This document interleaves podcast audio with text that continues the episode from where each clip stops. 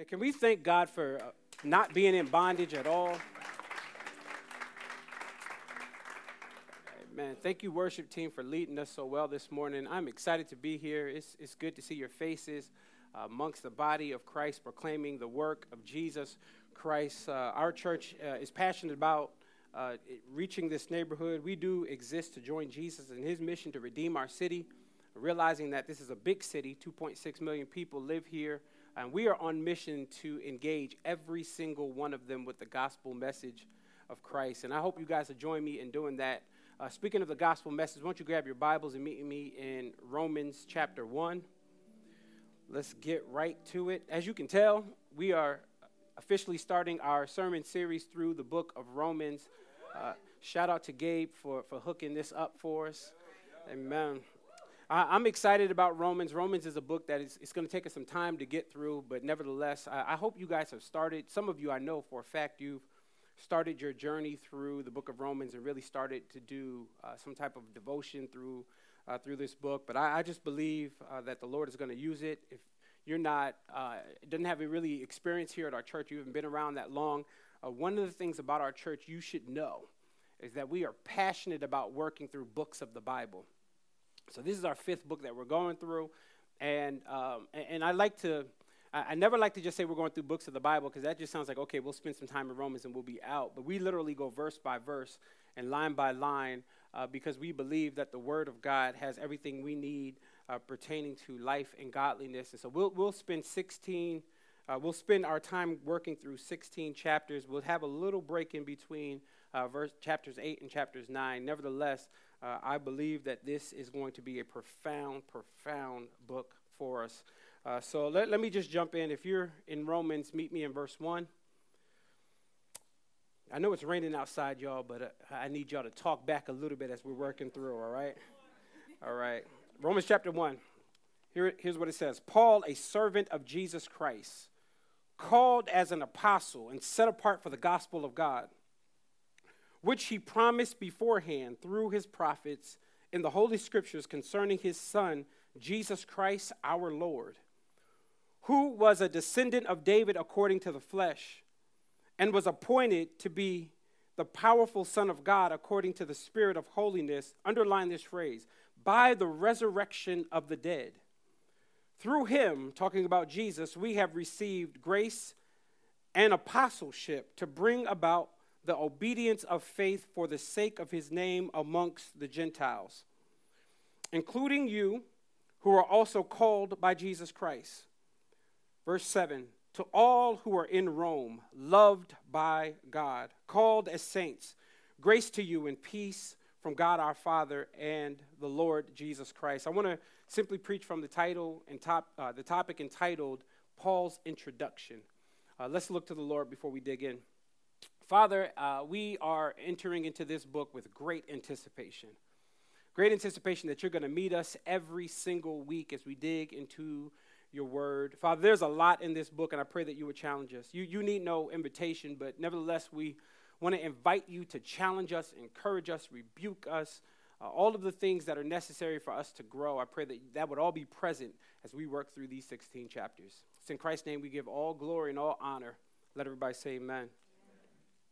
Paul's introduction. I'm told of a, of a father that wanted to take his 16 year old son to teach him how to drive. And so he took him outside to the car, and the father rushed to the car, and the father got into the driver's seat, and, and the son came to the driver's seat window to watch his father. And his father went on to explain some very important details about driving.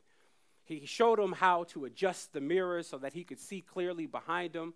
Showed him how to adjust the seat and how to move the seat up and back. He knows he's a 16 year old kid that's going to be bumping the radio, so he showed him how to turn the volume up and turn the volume down. He showed him how to where the windshield wipers were and how you turn the windshield wipers on and what speeds the windshield wipers need to be based on uh, the rain. Uh, he showed him numerous things about the car, and then finally, the father, feeling like he explained himself well and articulated himself well on all of the details about how to drive, gets out of the driver's seat and tells the son to get in the driver's seat. The son gets in the driver's seat. The father stands there with excitement and says, All right, son, turn the ignition on. And the son looks at the father and was a little discouraged and said, I don't know how to turn the ignition on because you didn't show me how to turn the ignition on. So the father went through all of these great instructions and important details, but failed at the most important detail. The windshield wipers don't matter if you don't have the ignition on. The radio doesn't matter if you don't have the ignition on. Adjusting the mirrors really doesn't matter if the car is not going to move because you don't have the ignition on. And so it is with the cross of Christ. If all we get is a bunch of instructions over the next few months, over a year, if all we get is a bunch of instructions by Paul, but we don't get to the gospel, which is the engine being turned on, our time is in vain. If all we get is a bunch of don't do this and do this, but we never get to the gospel message, we are going to be missing a huge piece of this book. There are many instructions in this book. If you go to chapter 12, verse 1, a very famous verse, I appeal to you, brothers, by the mercies of God, present your bodies as a living sacrifice, holy and acceptable to God, which is your reasonable spiritual worship. Paul is basically saying, do this or don't do this. If you go to verse number 2 in chapter 12, it says, Do not be conformed to this world, but be transformed by the renewing of your mind. Go over to chapter 13, verse 1, another instruction we're giving let every person be subject to the governing authorities. For there is no other authority except from God. Over and over again, Paul will lay out a bunch of instructions. But Paul never ever lays out instructions void of the gospel. Paul always is going to give instructions and root them in Jesus Christ, and he's going to root them in the gospel. In other words, Paul isn't going to tell us to turn the windshield wipers on, but not tell us how to turn the engine on. He's going to show us Christ. In fact, in our introductory verses, that is exactly what he, do, he does. Now, we're only in verses 1 through 7, which is Paul's introduction. And a lot of times, whenever we're reading books, or maybe you've gone through a book of your own in your own devotional time, a lot of times, let's be honest, we skip over the introductions, especially if it's a genealogy.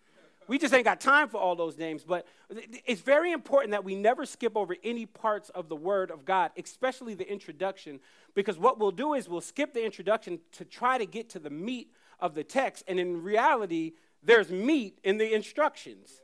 There's a lot we can gather from uh, verses 1 through 7. In fact, I wrestled with the fact that I was going through 1 through 7. I was going to do verse 1 and stay right there because there's a lot in verse 1. In fact, let's just jump right in since we don't have a lot of time together. Verse 1 Paul, a servant of Jesus Christ, called an apostle and set apart for the gospel of God. The opening verse gives us three important facts about the author.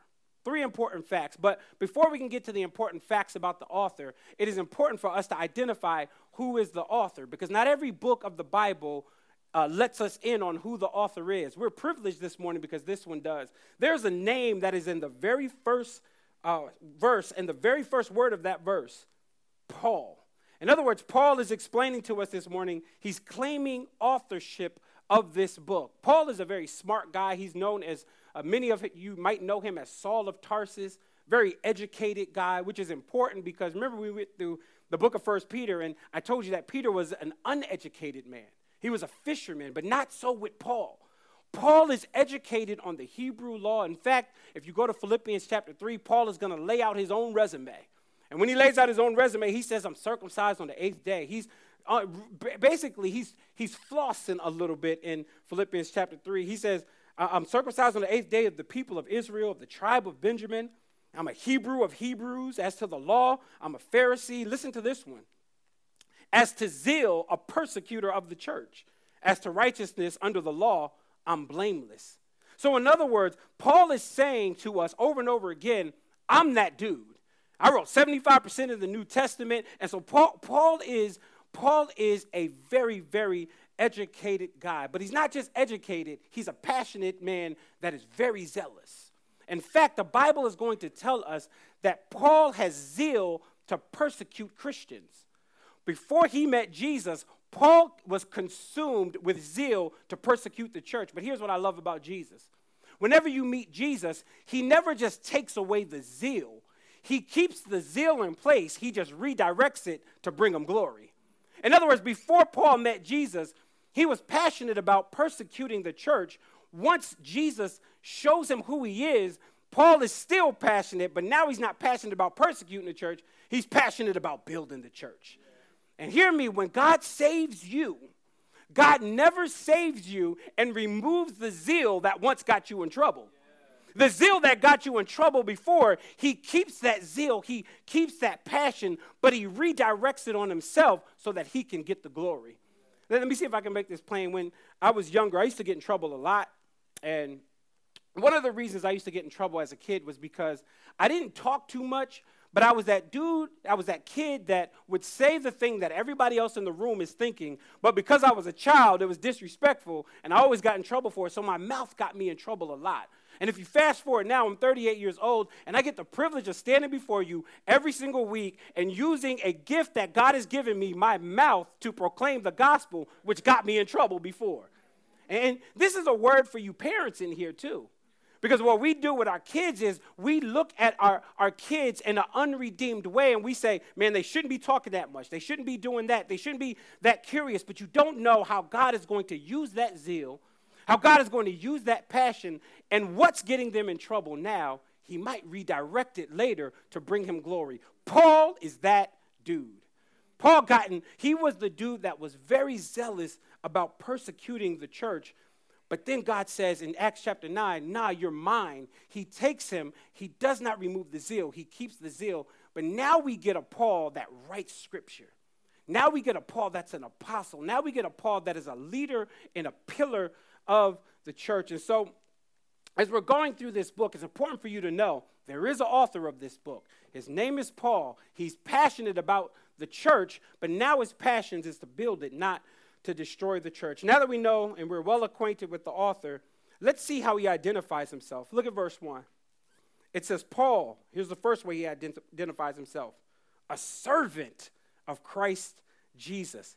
He realizes without reservation that he belongs to the King of Kings and the Lord of Lords. Now, in first century Rome, it, it was, it was a, a very degrading thing to call yourself a servant.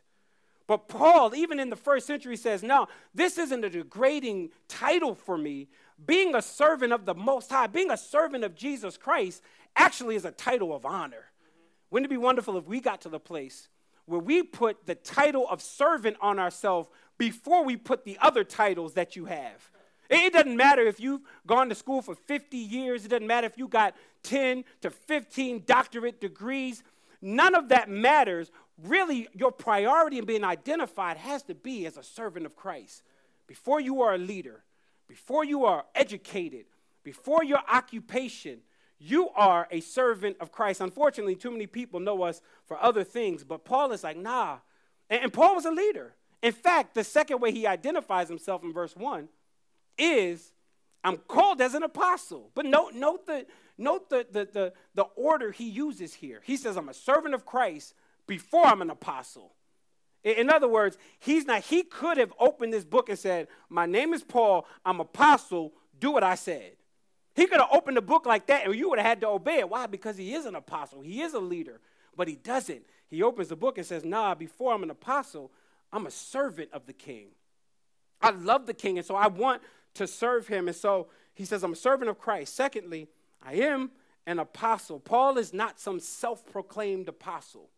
He's not an apostle that just woke up one morning and said, You know what? This Pharisee thing ain't working out.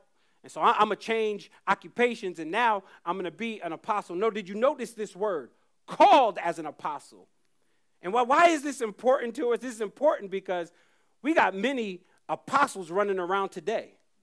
Like, how you 20 years old and you an apostle? Like, I don't, like, like, nah, bro, you, you probably called yourself. Like, like, let's, let's just, first of all, and I studied what an apostle was. In order to be an apostle, you got to be at least 2,000 years old.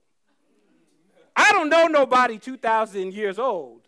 You, you got to be an eyewitness of Christ's resurrection, or you got to be called specifically by Christ and set in, set out on the missions. But but we got a lot of apostles running around. But when I read the scriptures, I realize being called an apostle is a very, very authoritative title in the church. Paul here affirms himself, says, Listen, I'm an apostle, basically saying, everything I write from here on out is a command of the Lord. Everything I write from here on out isn't some good ideas, Everything I write from here on out isn't some, some, some good opinions, but what I'm writing to you is the Lord's command. And why is that important? Because there's some things in this book. If I can be honest with you, if I could skip some things, there's some things I would skip. Because there are some parts of this book that are hard, that, that aren't palatable, that may be hard for you to understand, that may rub against the way you grew up and may rub against your own personal core values. But we always got to remember the person that wrote it is an apostle that is being used by the Lord. Can I put a little bit of Bible here on the authority of apostles? 1 Corinthians chapter 2, verse 13 says, We, talking about the apostles, impart these words, not taught by human wisdom, but taught by the Spirit. Okay. 2 Peter chapter 3 verse 2. You should remember the predictions of the holy prophets and the commandments of the Lord and Savior. Watch this. Through your apostles. Okay, watch what Paul says in 1 Corinthians 14 37.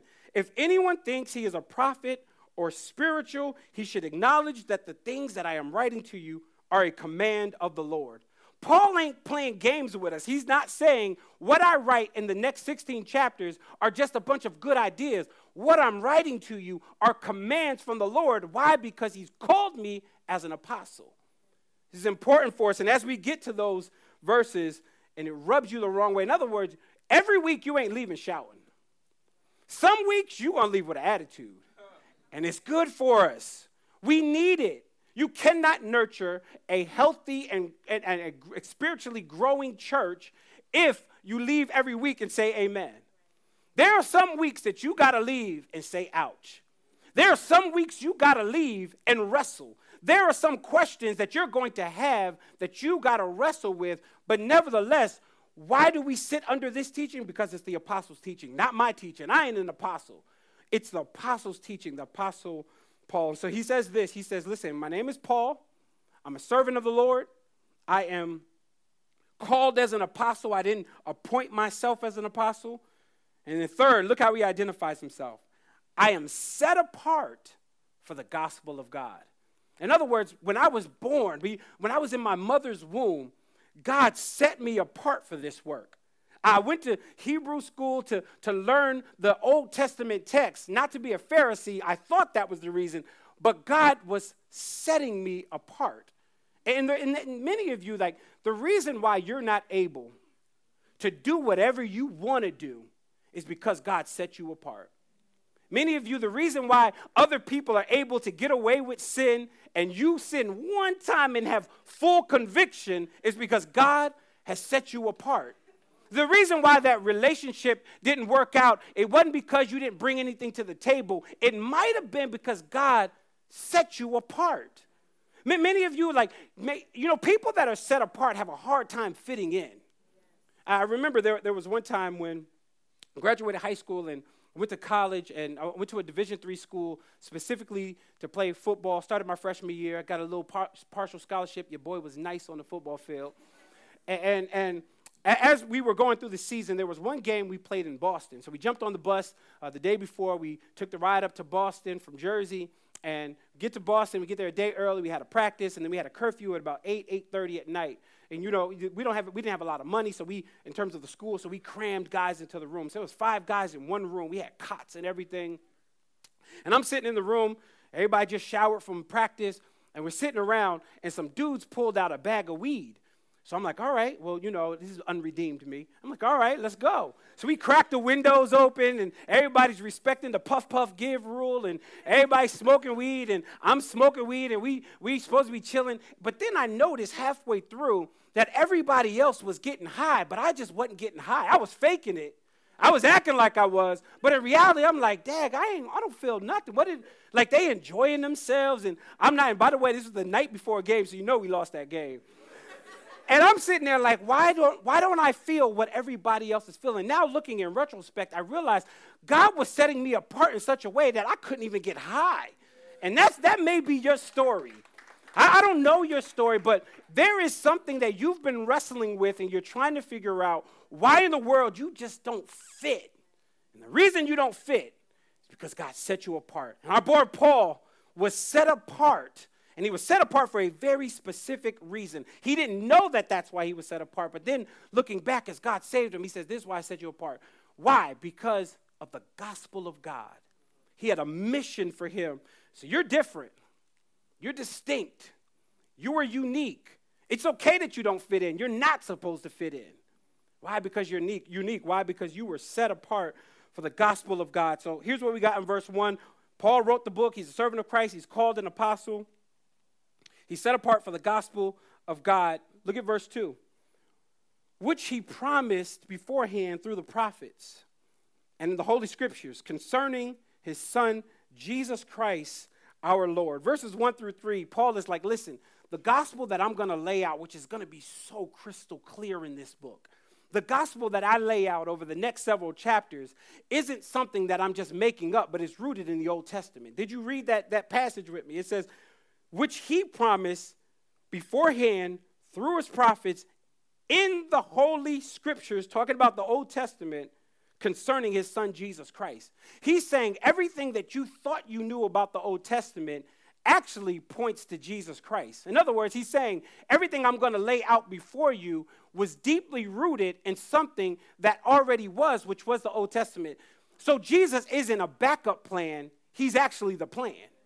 Like, like we didn't get to Matthew and then God was like, oh my God, all the way to Malachi, I didn't know what in the world I was doing, but now I'm gonna do this Jesus thing and see if it works. No, he was the plan, he was the goal. And Paul says that. He says, listen, everything I'm to lay out to you actually was already rooted in the Old Testament. In fact, the first promise of salvation to us was the moment we fell.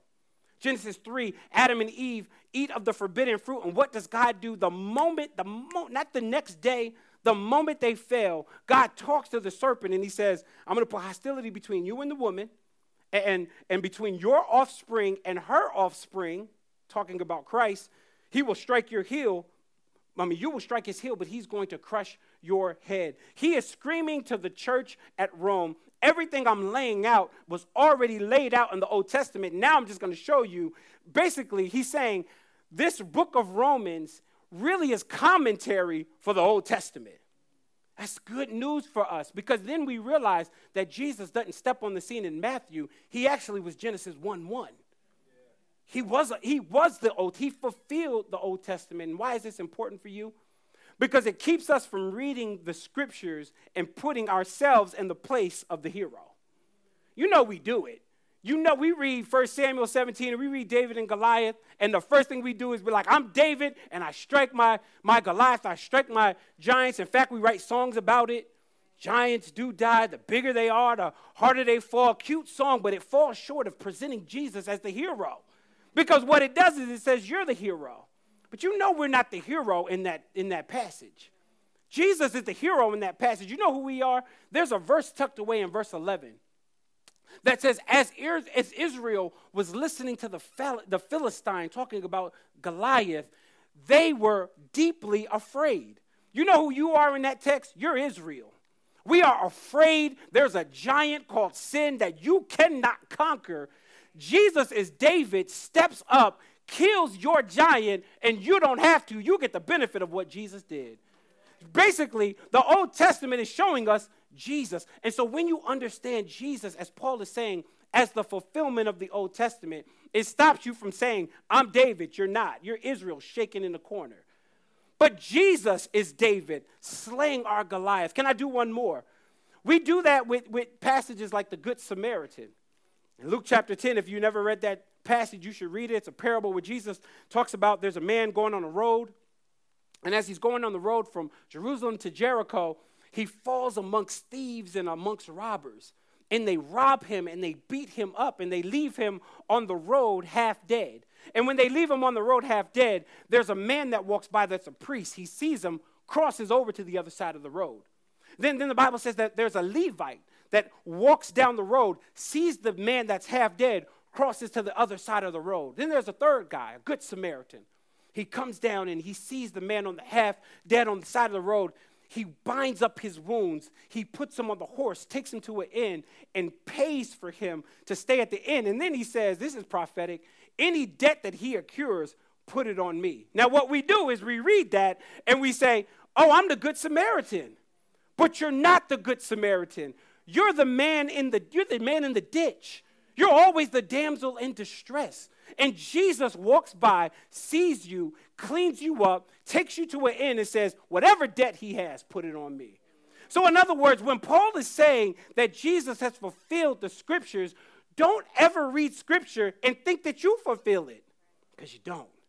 Jesus always fulfills the scriptures. And so that's what he says here in verse 2 which he promised beforehand through the prophets in the Holy Scriptures concerning his son Jesus Christ. Verse 3 concerning his son Jesus Christ, our Lord, who was a descendant of David according to the flesh and was appointed to be the powerful Son of God according to the Spirit of holiness by the resurrection of the dead. I'm not going to spend a lot of time here, but basically, Paul is laying out for us. He, man, Paul is so dope. Because Paul here really is boiling down a very, very complex idea. Like the idea is if you're writing notes, write this, this term or this phrase down, do some study on it. It's called the hypostatic union. Very, very complex. Even the word is like, how do you spell hypostatic union? But that is what Paul is laying out because at the end of verse 3, he shows that the man that I'm writing about is fully man. He says he's a descendant of David. He can trace his lineage back to David. So, in other words, Jesus, the Christ, breathed air. He, he was sustained by food.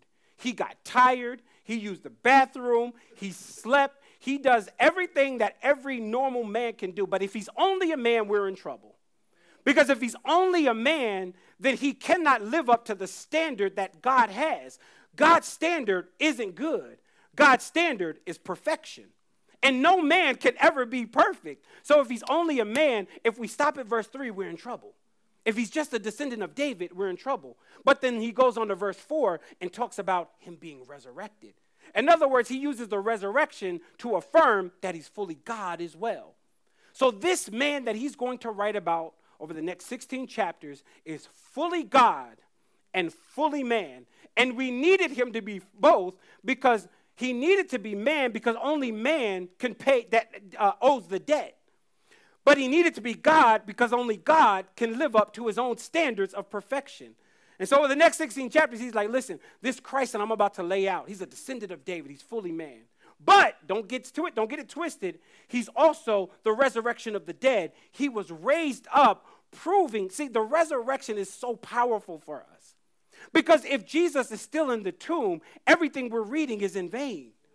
He's not God if he's still in the tomb, but he is God because he was able to get up. And so Jesus is man. He's going to explain it. And then he says, listen, but he's not just man. Verse 4, he's also God. Look at verse 5. Just laying a foundation for the rest of the book. Through him we have received grace and apostleship to bring about the obedience of faith for the sake of his name amongst all the Gentiles, including you who are also called by Jesus Christ. To all who are in Rome, loved by God, called as saints, grace to you and peace from God our Father and the Lord Jesus Christ. Lifting up one little line in there, all the Gentiles. He, he's basically saying that the gospel is not just for Jews, which up until this point it was. The gospel is also for Gentiles, which most of this room should be rejoicing that the gospel wasn't just for Jews, gospel was also for Gentiles. And when you understand what he's really going to be laying out here, he's laying out that the, the church at Rome was a diverse church. The church at Rome wasn't made up of only Jews the church at Rome was also made up of Jews and Greeks and Gentiles, which can we agree is messy. That means the church at Rome wasn't some, some, some pseudo community that was void of problems. That means you get Jews and Gentiles together, that's oil and vinegar. It just it doesn't mix well. Like you, you know, can you imagine them having a potluck? And they got a potluck, and the Jews are have strict dietary laws, and then the Gentiles come in with their pork and their pig feet. Can you imagine that? Can you imagine the kind? In fact, there's a whole chapter in Acts dedicated to talking about how they couldn't get together because of their dietary laws. So, can you imagine the issues in this community? Which gives me hope when I look around this room and I look over the next service and the next service and I see a diversity of people. I see different ethnic groups, but I also see cultural differences. Because you can be the same ethnicity and be culturally different. Like, I, I, love talking to Timmy and Io, and they're talking to me about their Nigerian culture. And I'm like, that just ain't my culture. We're culturally different. But that's what I love about God's church. God's church is supposed to be culturally different, it's supposed to be ethnically different. Because in Rome, they were very unique. So we're not some new phenomenon. In fact, I did the work for you. You don't got to do it. I already worked it out for you. Here's how many times Paul mentions Gentiles and nations in this book 29 times. Then circumcision and uncircumcision, he mentions 15 times. Jews, he mentions 11 times. Israel, he mentions 11 times. Greeks, he mentions six times. Israelites, he mentions three times. In other words, Paul is saying what I'm writing is to a vast group of people who the Gentiles would not have known about this gospel before I'm presenting it to them. So this is powerful for us. This is the reason why when people come to the door, we don't say, What ethnicity are you? Oh, I'm sorry, you can't come in. Here is why we don't, this is why the church should be messy and we accept the messiness, but we grow together. This is why you got to be in DNA with somebody that don't think like you, that don't vote like you, that don't see the video the same way you see it. We got to have people in our lives that diversify our thinking. Why? Because we're really all unified, because what unifies us is greater than what divides us. What unifies us is the gospel message of Christ. And it, it should be okay you should be able to sit down over coffee with somebody else that thinks differently and you walk away and feel like, I still got a brother. I still got a sister. Yeah, we argued. Yeah, I got my point across. But we walk away because we're unified because Jesus is the glue that holds us together. And so he's like, listen, I'm writing here to the Gentiles, I'm writing to the Jews at Rome, and all of you need to get. I love this because Paul didn't write a book to the Jews and then write another one to the Gentiles and say, y'all start two different churches. He said, it's one gospel, one church. Y'all get together and y'all figure it out. That's what I love about the diversity of the early church. And this is the only place that you would have seen. The church, I get this, was the only place that you would have seen Jews and Gentiles operating in a meaningful way. Everywhere else, they, Jews look down on Gentiles. Gentiles look down on Jews. But then they come together, and Paul is like, nah, y'all get it together because this is a diverse church. I love these three words here. I'll end here. Verse 7. To all who are in Rome, look at these three words loved by God. Paul ends his introduction by saying, The church at Rome, you got to realize that you're actually loved by God. Jews, you're loved by God. Gentiles, you're loved by God. Circumcised, you're loved by God. Uncircumcised, you're loved by God. Whether you eat meat and pork you're loved by God. Whether you have a vegetarian diet, praise God, George, you're loved by God. That, I feel, sometimes I'd be around George, I'd be like, man, that's the devil, all that, all that avocado and, uh, what is it? Avocado. I can't even say it. But we're supposed that we don't have to have the same dietary restrictions. We all can get together and know that we're all loved by God. And being loved by God, the greatest sign of God loving you Trust me, it's the cross of Jesus Christ. There is no other demonstration you can find in the scriptures of God loving you like Him sending His one and only Son. He doesn't look around and say, you know what, I can't send Jesus. He's too valuable. So let me send Gabriel. He doesn't say, let me send Michael. Why? Because they wouldn't have been sufficient. You needed a fully God and a fully man. And so he sends his one and only Son. You're loved by God. Oh, how wonderful it is to be loved by God. And sometimes we sing about the love of God and we think about the love of God and we let it, we do it in a passive way and don't understand the meaning. God shouldn't love you. God shouldn't love me. I should be on God's hit list. Do you know the sin that you've committed against God? Do you know the treason that you've committed against a holy God? But yet God looks down and he says, I, I love them. And he doesn't love the future you that got it together. He loves you in the midst of your mess now. Now, he don't want you to stay there, but he loves you there. Can I prove that to you? Verse uh, Romans chapter 5, verse 8 God shows his love for us that while we were yet sinners, Christ died for us. He didn't wait till the next day. He didn't say, I'm going to check you in two weeks to see if you got it together. In the midst of your dysfunction, he says, I love him.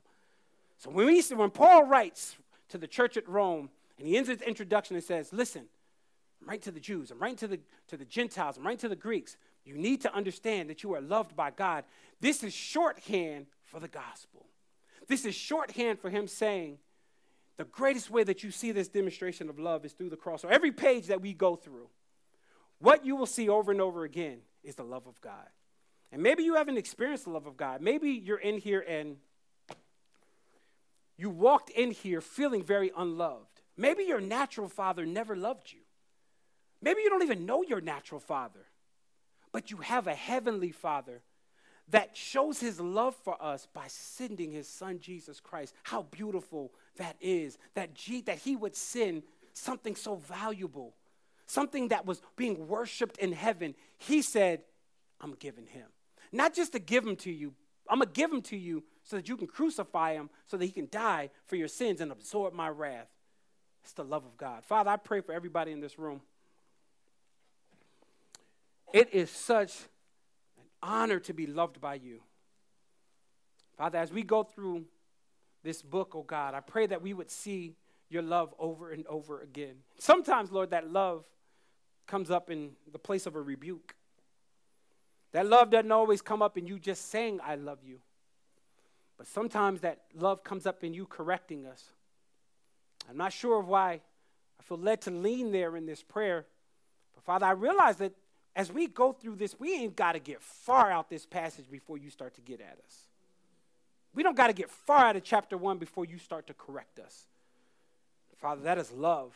Think about how I interact with my own boys, Lord. It would be so unloving for me to allow them to do whatever they wanted and never correct them. And so, Father, as you correct us and encourage us, oh God, help us, shape us, and mold us to look more like Jesus Christ. We thank you for this word this morning. May we be doers of your word, not hearers only, lest we deceive ourselves. In Christ's name we pray. Amen.